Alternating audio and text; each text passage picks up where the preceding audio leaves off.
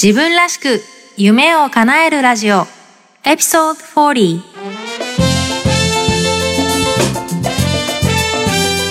皆さんこんにちは。サンディエゴメイです。ポッドキャスト自分らしく夢を叶えるラジオ。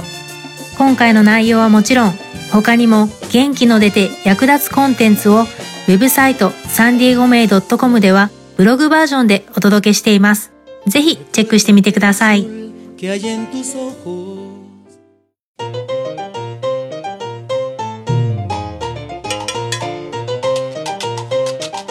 ¿Y qué pasó? 自分らしく夢を叶えるラジオこの番組は自分の強みを生かして理想の働き方と生活スタイルを実現する素敵な皆さんを応援する番組です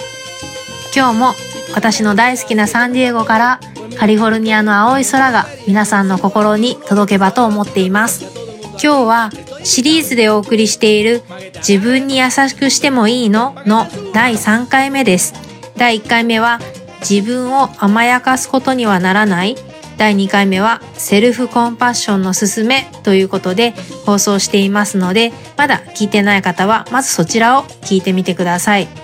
セルフコンパッションというのは今アメリカでもすごく注目されているコンセプトで私もこれ本当にいいコンセプト絶対取り入れた方がいいコンセプトだと強く信じているので、え3回のシリーズで、え皆さんにご紹介しています、え自分の持つ負の感情にとらわれて苦しんでいるとか他人と比較してしまって苦しいとかそういった経験がある方はぜひ、えー今日の番組聞いてみてくださいそれでは今日も最後までお付き合いください.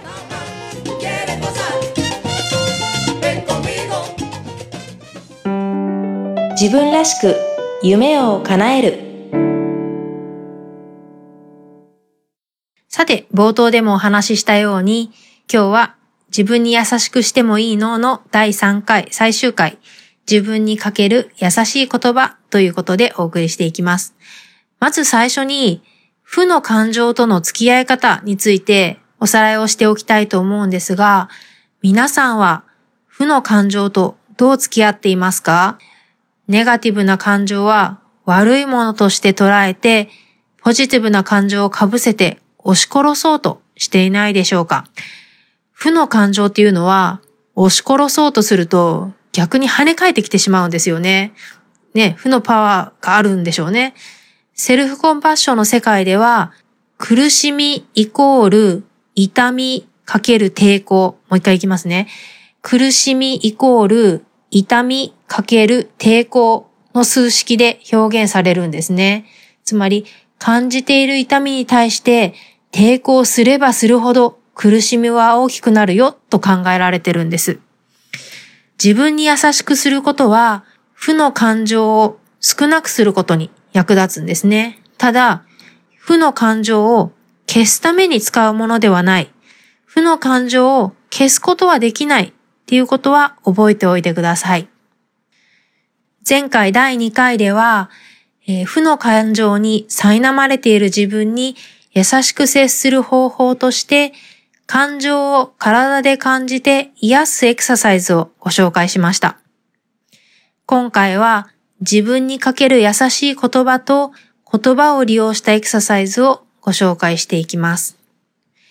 自分に優しくするセルフコンパッションっていうのは、体の筋肉を鍛えるのと同じで、一日ですぐ習得できるものではなくて、エクササイズをしながら、徐々にスキルを鍛えていくものだと思ってます。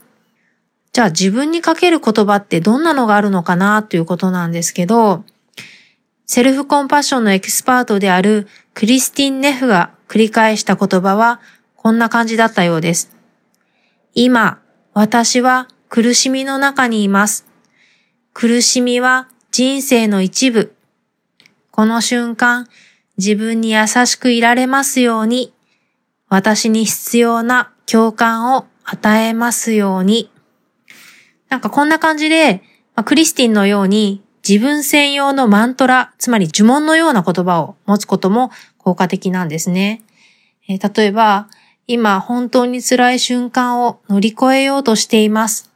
今苦しみを感じています。私は優しさを持ってこの痛みに向き合います。できるだけ自分に優しく接します。という具合ですね。えー自分だけのマントラ、呪文みたいなものを作って、まずはその自分が辛い状況に置かれている、痛みを感じていること、そして自分はそれに対してそれを無視したり批判したりするのではなくて、優しさを持って癒しますよ、優しく接しますよという、え言葉を自分にかけることでリマインドすることができますよね。前回、セルフコンパッションを生活に取り入れるためのエクササイズということで、その痛みを、え体で受け止めて癒すエクササイズをご紹介したんですけれども、えー今日は、えーイメージトレーニングを活用したエクササイズをご紹介していこうと思います。えーこのエクササイズは、ポール・ギルバートという、え方が考案したエクササイズをクリスティン・ネフが応用したものです。自分に優しいイメージトレーニングは4つの工程ですることができるので、今からご紹介します。まず1番目が、静かな場所に心地よく座ります。そして安全な場所をイメージします。イメージする場所は想像上の場所でもいいですし、現実の場所でも構いません。気持ちがリラックスして平和になって落ち着く場所です。そこは白い砂浜かもしれませんし、おばあちゃんの家のリビングかもしれません。その場所にあるものや色、匂いをリアルに想像してみてください。そして2番目、理想的な優しい人を想像します。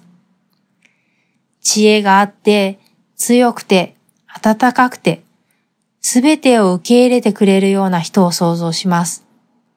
人によっては神様を想像するかもしれませんし、過去に出会った人やペットをイメージするかもしれません。あるいは全くの想像上の人物を想像するかもしれません。そして3番。今苦しい状況にある場合、その理想的な優しい人がどんな言葉をかけてくれるのか想像してみます。その人の声の質やトーンはどんな感じでしょうか？そしてその言葉を聞いてどんな感情が伝わってきますか？想像してみてください。そして4番、最後に自分に優しいイメージはおしまいにして、いくつか深呼吸をします。自分に優しくするイメージを持ちたいときに、いつでも自由に想像して優しさを受け取ることができることを理解します。いかがでしょうか？自分に優しいイメージトレーニング。ぜひ次回難しい状況に陥った時に実践してみてください。これまで3回にわたってセルフコンパッションというアメリカでも比較的新しくて注目されているコンセプトについてご紹介しました。自分に優しくしてもいいの？その答えは優しくしなきゃいけないんですよね。自己批判をしたり、自分の負の感情に蓋をしたり無視したりしても、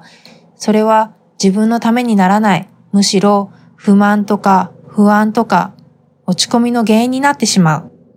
自分に優しい言葉をかけたり、自分に共感をすることで、負の感情を最小限に抑えることができる。そしてそもそも負の感情に対して耐性、レジリエンスを持つことができるというお話をしました。最後に私から皆さんに質問です。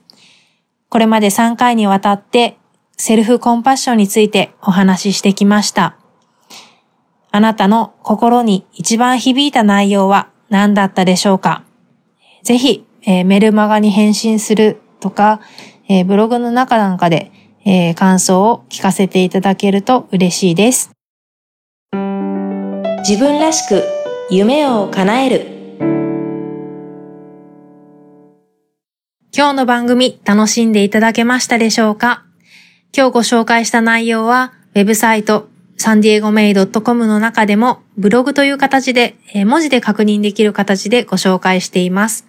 えこの内容が誰かの役に立つともし思われたら、えメールでも何でもいいのでシェアをしていただけるととても嬉しいです。また、えさらにもうちょっとパーソナルで、え役に立つ元気の出る情報をメルマガという形で配信していますので、こちらもウェブサイトサンディエゴメイドットコムの一番下のところからお名前とメールアドレスを入力してぜひ登録してみてください。きっといい情報が手に入ると思います。また、ウェブサイト上では無料でダウンロードできるワークシートもご準備していますので、ぜひ活用してみてください。個人的には今メルマガにすごく興味があってというか楽しく書かせてもらっていて、もともとその手紙とかメールとか書くのが好きなんですよね。なんかすごくこう人とつながる感じがあるじゃないですか。なんで、えー楽しく書いてるので、えーおかげさまで、えー購読してくださる方も着々と増えてきているので、えーぜひまだの方は、えーメイのメルマガ登録してみてください。えーこの番組を始めた時に、番組のタイトルをどうしようかなって思っていて、まあ今、自分らしく夢を叶えるラジオという名前でお送りしてるんですが、メイズカフェっていう名前もいいなって思って、実はその名前でずっと準備を進めてたんですね。なんかこう、私が経営してるカフェが海沿いにあって、えーヤシの木が揺れてて、もちろんサンディエゴにあるカフェで、えーそこに、えー皆さんが来てくださって、こう顔を見ながら、こう心地よいソファーとかに座って、好きな飲み物を飲みながら、こういうちょっと元気が出たりとかする話をするような、えーそんなに、えーこのポッドキャストできたらなって思ってたので、えーこれからも、えーそういった雰囲気の、えー場所になるように、えー頑張っていきたいと思いますし、またバーチャルな形で、オンラインっていう形で、えー皆さんとつながって、自分らしく、自分の強みを活かして、理想の働き方と生活スタイルを皆さんそれぞれの理想の形で実現できるように、お互いがこう刺激し合って高め合って形にしていけるような、えそんなコミュニティ作りもぜひぜひしていきたいなって思ってますので、ぜひまた皆さんのお力とそうですね、知恵もえ貸していただけたらすごく嬉しく思ってます。ということで、え自分らしく夢を叶えるラジオ、サンディエゴメイがカリフォルニアの青い空を皆さんにお届けします。それでは次回もお楽しみに。Have a great day! バイバイ